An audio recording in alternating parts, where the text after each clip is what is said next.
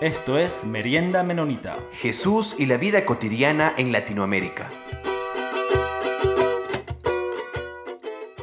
Bienvenidos y bienvenidas una vez más a Merienda Menonita. Un placer estar aquí con ustedes. Les saluda Jonathan Minchala.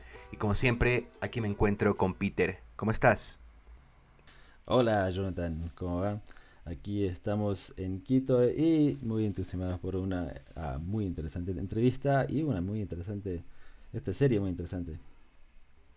Y el, día de hoy vamos a comenzar una serie que va a manejar conceptos un poco diferentes, me parece, Peter, para nuestras comunidades cristianas acá en Latinoamérica, pero que me parece algo que de urgencia tenemos que hablar.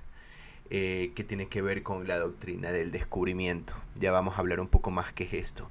Pero para conversar sobre esto hemos invitado a Sara Agustín. Sara se encuentra aquí con nosotros. Un placer, Sara. Gracias por estar aquí. It's a pleasure to be here. Es un placer estar con ustedes. Sara, eh, como siempre, nosotros comenzamos la entrevista preguntándole a nuestro invitado, a nuestra, a nuestra invitada, que nos cuente un poco a, acerca de, de, ella misma. Eh, ¿Qué quisieras que nuestros oyentes sepan acerca de ti?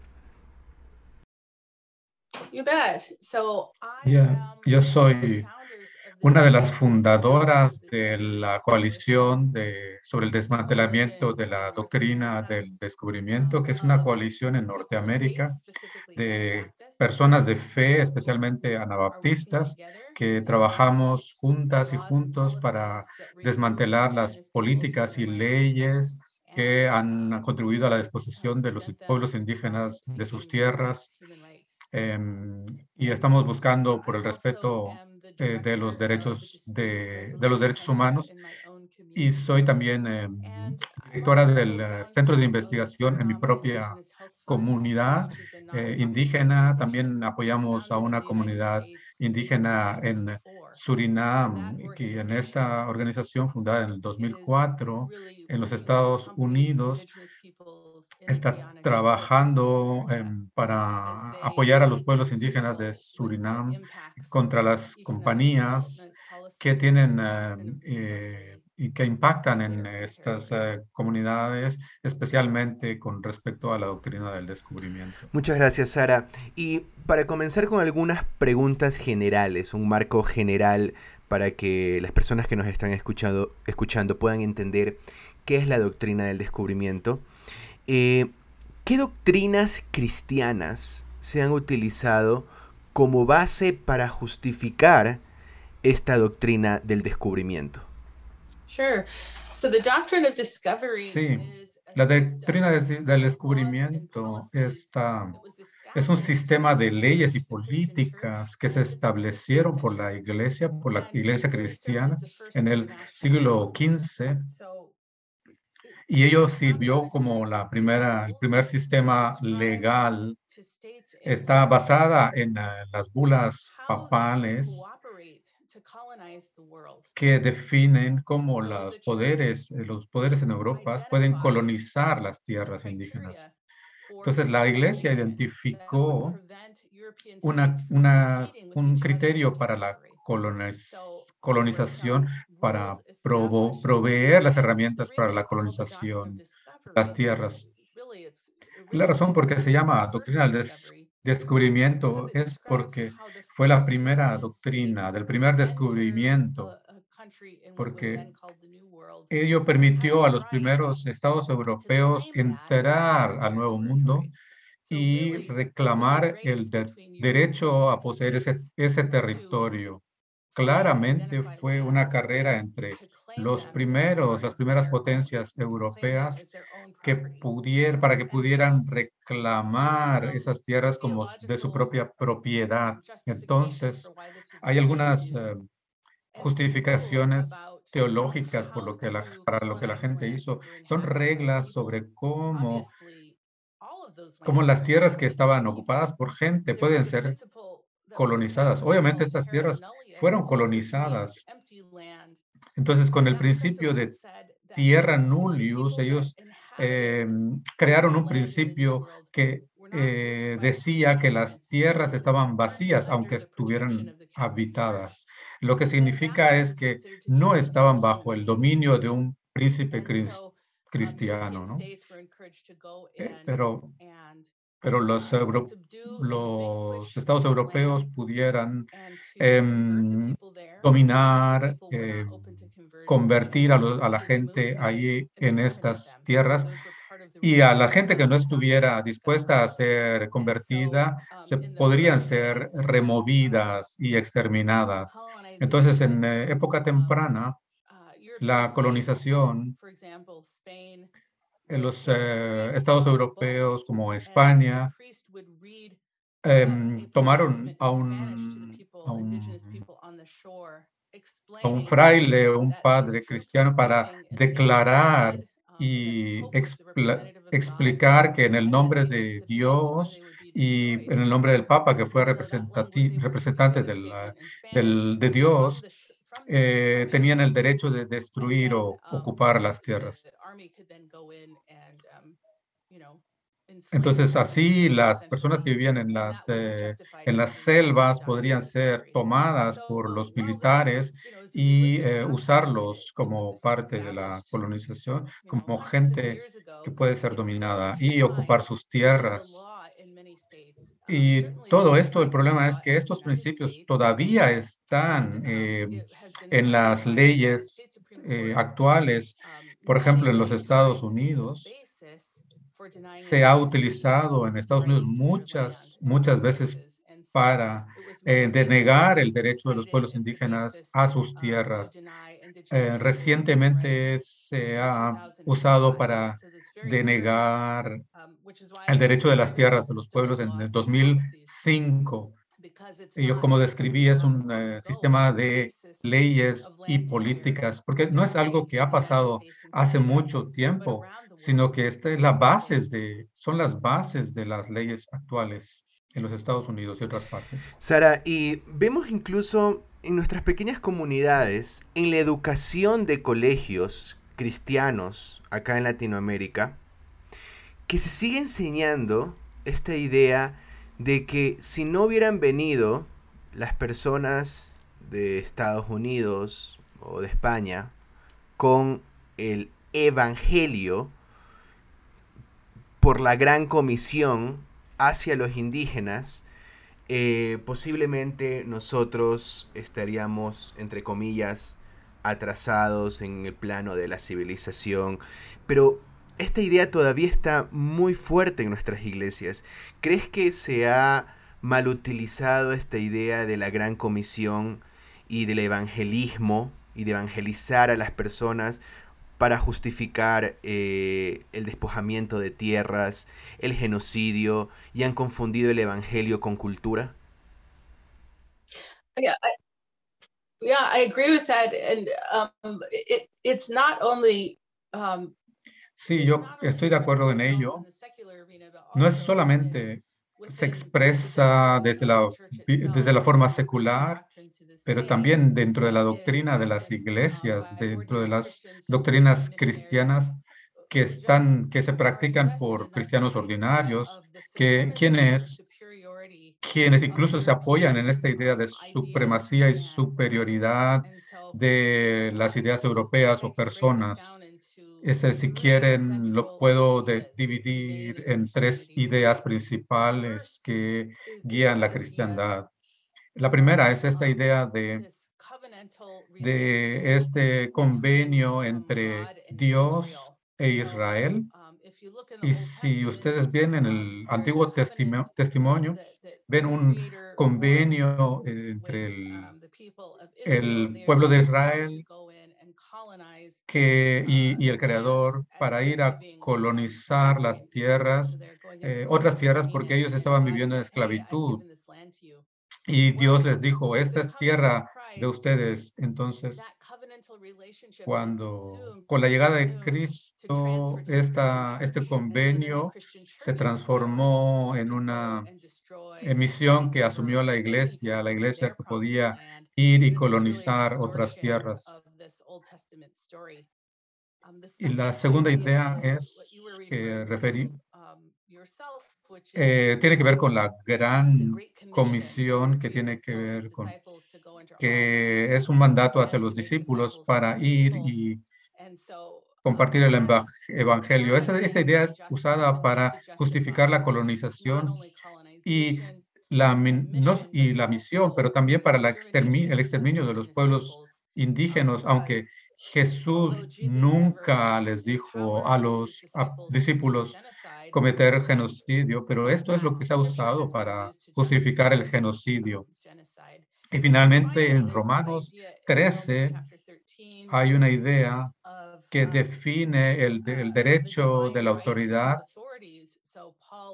como sobre todo cómo la gente puede, em, ha sido puesta en el, en el lugar por Dios para justificar la colonización y entonces em, por, por orden de Dios estas personas vienen a traer orden y moralidad y tienen el derecho de eh, tienen pueden eh, Em, atacar y, exterminar a estos pueblos.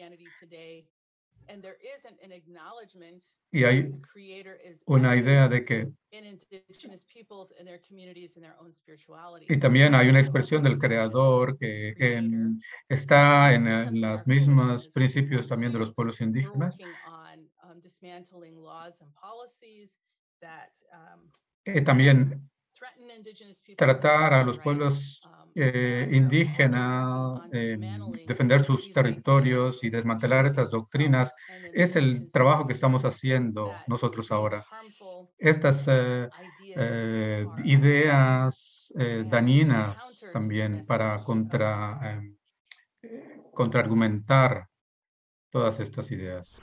Hay un artículo muy interesante que escribiste eh, para Anabaptist War, que se llama Para el genocidio, en español, El lamento no es suficiente. Durante los últimos años, en la revista Christianity Today, eh, en algunos lugares, N.T. Wright, por ejemplo, un teólogo anglicano muy conocido, eh, publica, ¿no verdad? Este, ante el sufrimiento, nuestra reacción debe ser el lamento. Y aquí en este artículo que escribes, Sara, dices, para el genocidio el lamento no es suficiente. Y tomas el pasaje de Isaías 58 para hablar un poco sobre el hecho de que eh, hay un momento de humillación y silicio, pero debemos llegar a soltar las cadenas de la injusticia. ¿Puedes desarrollar un poco más esta idea?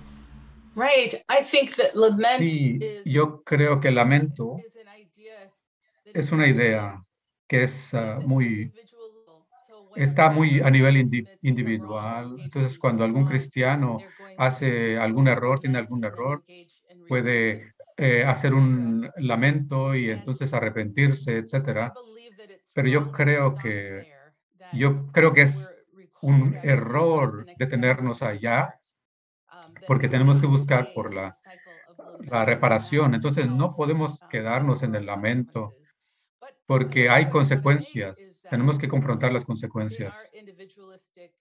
desde un punto de vista individualista, en las ideas, en, las, en los Estados Unidos, en una cultura individualista, lo que la gente piensa es que mi obligación, ¿cuál es mi obligación para hacer? Pero no piensan en forma colectiva.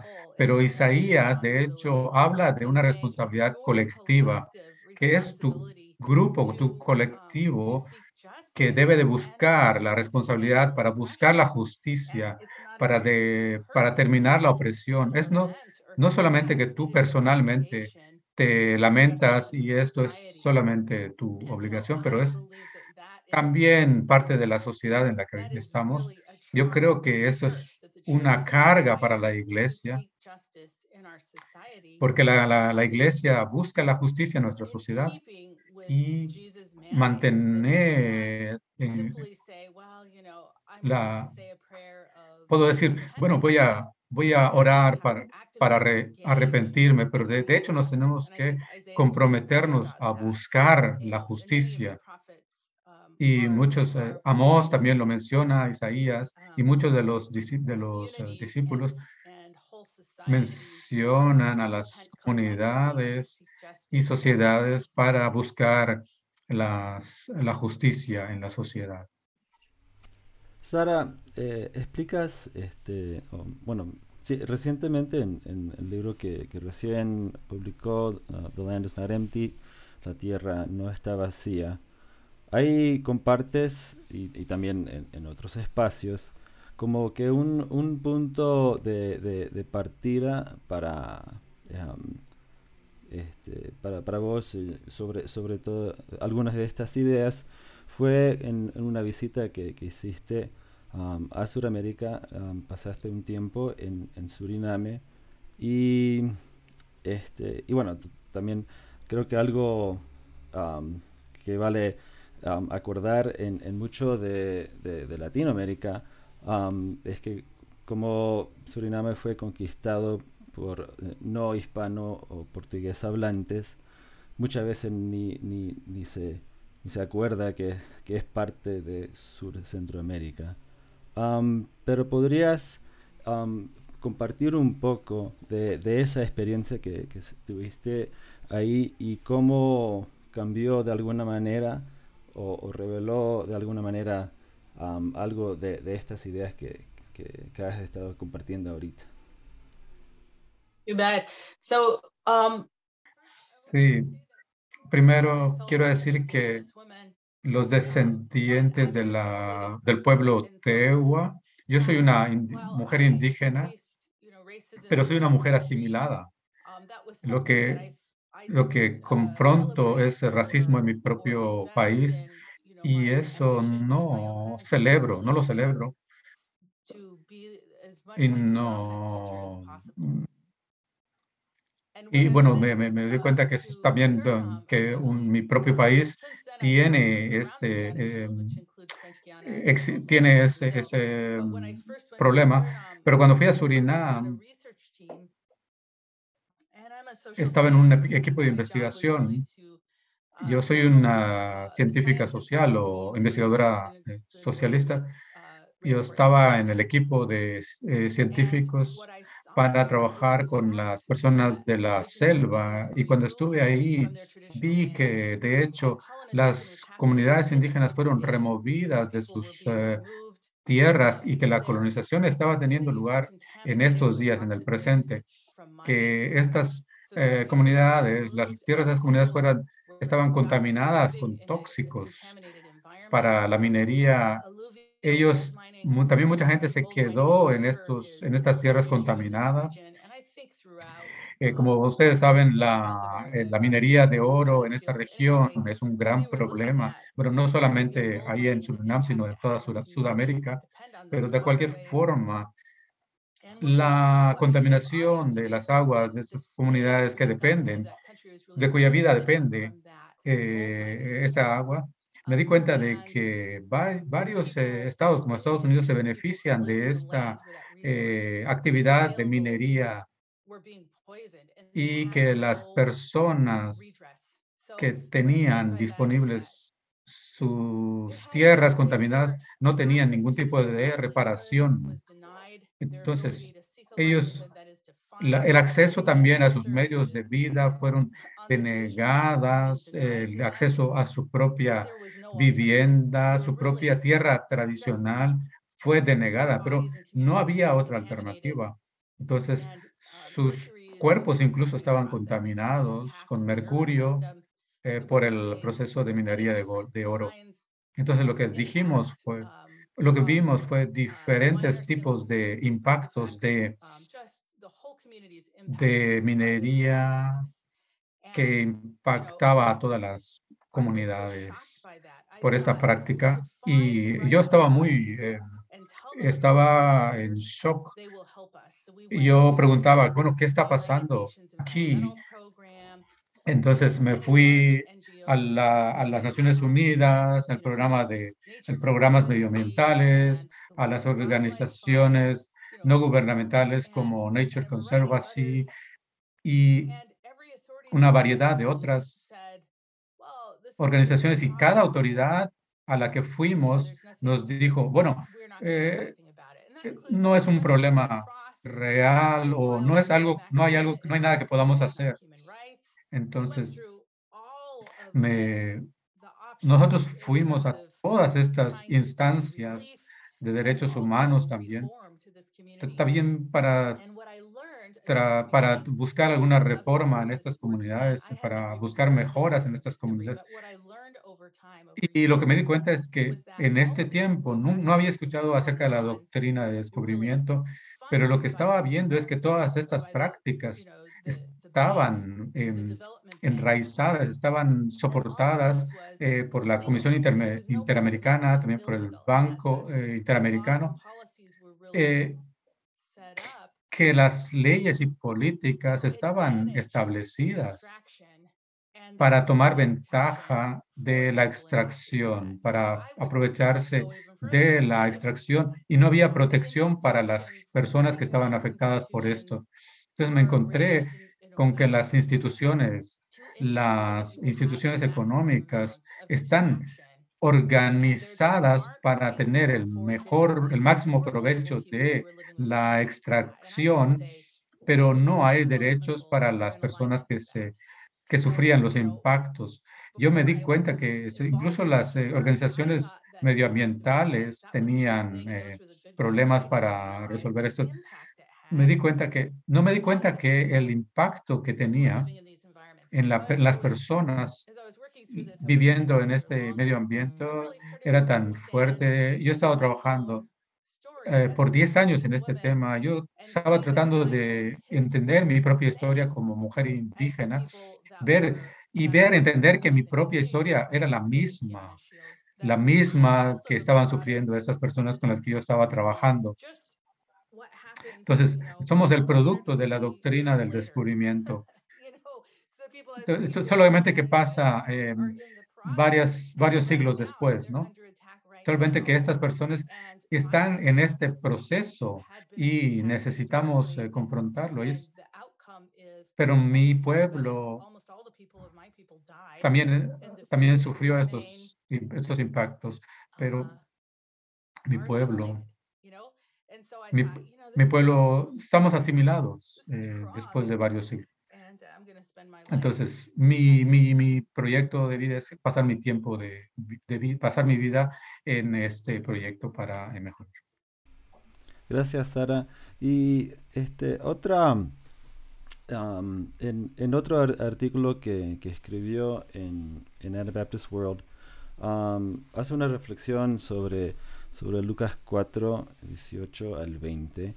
Y, ahí eh, en ese artículo decís que, que puedes tener una, o sentís una conexión con, este Jesús marginado, si es que sos de, de, la pobreza y de, lo marginado, y, que tu, pueblo fue colonizado y ahora está rodeado este, por, por el, imperio más poderoso del, mundo hoy.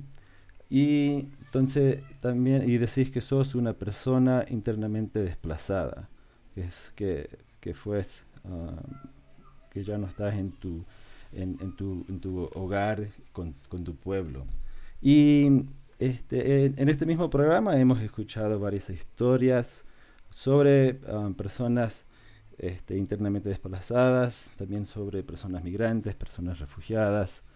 Um, y sabemos que muchas, muchas personas que, que, escuchan este, este, este programa también este, están participan en, comunidades de fe donde hay hermanos y hermanas que son personas desplazadas o migrantes alrededor de Latinoamérica y bueno, en otras partes también. Este, ¿Podrías aquí um, comentar o,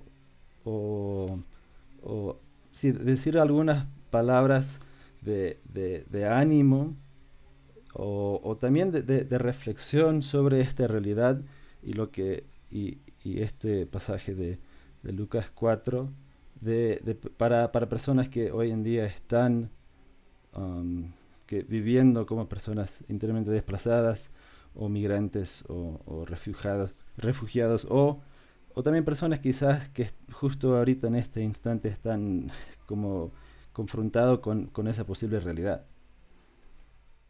Yes, um, I describe myself as an internally displaced person. Sí, me describo como una persona desplazada internamente y parte porque las Naciones Unidas han definido este tipo de grupos como desplazados internos. Entonces, analizando la definición de esto, yo trato de entender qué significa, qué significa el desplazamiento interno. Es el, la remoción forzada de estas personas, de sus propios eh, pueblos, incluso cuando no cruzan las fronteras, que son las personas que han sido removidas de sus tierras, que, estén, que son incluso refugiados en sus propios países. Entonces, bueno, yo aquí lo conecto con el ah, desplazamiento forzado, que es una persona que no tiene una, un hogar, que han perdido sus hogares, que no tienen acceso a, medios de vida. Entonces, los pueblos indígenas han sido, han estado en estas circunstancias en muchas áreas en, a lo largo y ancho de la, del, del país porque las personas han comprado estas tierras, han removido a estos pueblos de estas tierras. Y yo lo que argumento es que las leyes y políticas lo hacen, le, hacen legal. Entonces, que es legal remover a las personas de sus sitios, de sus tierras. Entonces, las Naciones Unidas han, entienden y han creado los principios de guías para proveer a los desplazados para prever bueno, un, entendimiento de las obligaciones de los estados hacia estas personas. Es una posición difícil estar dentro porque a menudo los, las personas desplazadas, migrantes, eh, enfrentan racismo, discriminación y ciertamente esto es lo que he visto en eh, muchos pueblos y mucha gente eh, piensa que, mucha, que, hay, que hay algo mal en ti, ¿no? Porque piensan que también eh, tienes eh, muchos errores, que eres flojo, que eres pagano, y que entonces que es correcto y justo colonizar tus tierras. Entonces, yo me continúo definiendo a mí misma en esta forma para eh, retar, cuestionar a las personas alrededor de mí, incluso a las personas de la iglesia para em, atacar estos fallos, para luchar contra estos errores. Entonces, como en Lucas, por ejemplo, la gente dice que el Espíritu de Dios está en mí para buscar justicia, para buscar la justicia de los oprimidos de los oprimidos. Entonces, creo que esta es la misión de la iglesia, buscar, reconocer y buscar la justicia de Dios. Entonces, yo quiero definir eso, quería definir esto de alguna manera. Otros y otras pueden usar este lenguaje si es eh, útil para decir yo soy una persona desplazada, una persona desplazada interna, y yo tengo el derecho a, los derechos, tengo derechos. y que bueno, que, la, que quitar, que desplazar a las personas de sus tierras no es correcto, que no es permitido en, la, en el marco internacional de derecho. Entonces, para proveer eh, confort, reconfort, una de las cosas que he cambiado en mi propia vida, en mi propio mundo, es reclamar. Eh, Isaías 43. Pero ahora, eso es lo que dice el Señor, el que te creó, Jacob, el que te formó, Israel no temas, porque yo te he redimido, te he llamado por tu nombre. Entonces, no, no, tú eres una, eh, una, una gema para el creador. Eres mío. Cuando pases por las aguas, yo estaré contigo. Y cuando pases por los ríos, no te arrastrarán. Cuando pases por el fuego, no te quemarás. Las llamas no te harán arder. Yo creo que es muy importante para mí porque para, para pensar y reclamar la dignidad de que tengo derechos, de la dignidad de mi herencia, de mi identidad, que estoy acompañada por el Creador, aun cuando las personas alrededor, cuando las voces alrededor de mí me dicen que yo debo ser eh, desplazada o que soy desplazada y que hay otras personas que tienen, que hay personas que tienen mejores ideas que yo, que la cultura dominante, la espiritualidad de ellos es la verdad, es la verdadera realidad, que la de mi pueblo no es la verdad. Yo, de hecho, reclamo que yo soy que yo soy protegida y tengo dignidad. Muchísimas gracias, Sara, por, por, por, este tiempo, por, por, este gran trabajo, por, por todo este, los trabajos escritos, su, libro que, que, recién salió el año pasado. recomiendo a, los oyentes que, que, que nos escuchan en, en, en inglés Ah, y también por, por, el trabajo que, que, que realiza eh, educativo para, para, nuestras diferentes comunidades de fe. Es, es, un trabajo muy arduo.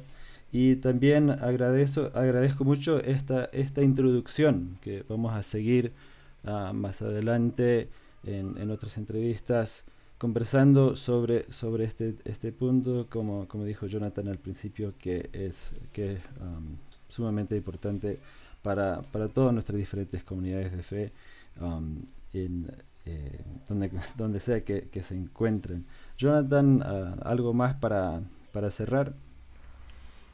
Siempre me parece interesante conocer a las personas que uno lee y un placer poder estar conversando con ustedes, Sara. Eh, un gusto y gracias por su tiempo. Gracias, es un placer estar con ustedes ustedes y eh, me agradezco que me pregunten. Yo también agradezco que por el trabajo que ustedes hacen y les agradezco por la voz que tienen en nuestra comunidad. Gracias. Muchas gracias Sara y muchas gracias siempre a todos nuestros uh, oyentes. Y como siempre agradecemos a la Red Menonita Misión y a la revista Anabaptist World por hacer este espacio posible y estén pendientes por un nuevo episodio comentarios vertidos en este programa no representan necesariamente la opinión de Merienda Menonita, la Red Menonita de Misión o Anabaptist World. Esto fue Merienda Menonita. Siempre estamos atentos a sus opiniones y preguntas y nos pueden escribir al info arroba meriendamenonita.com.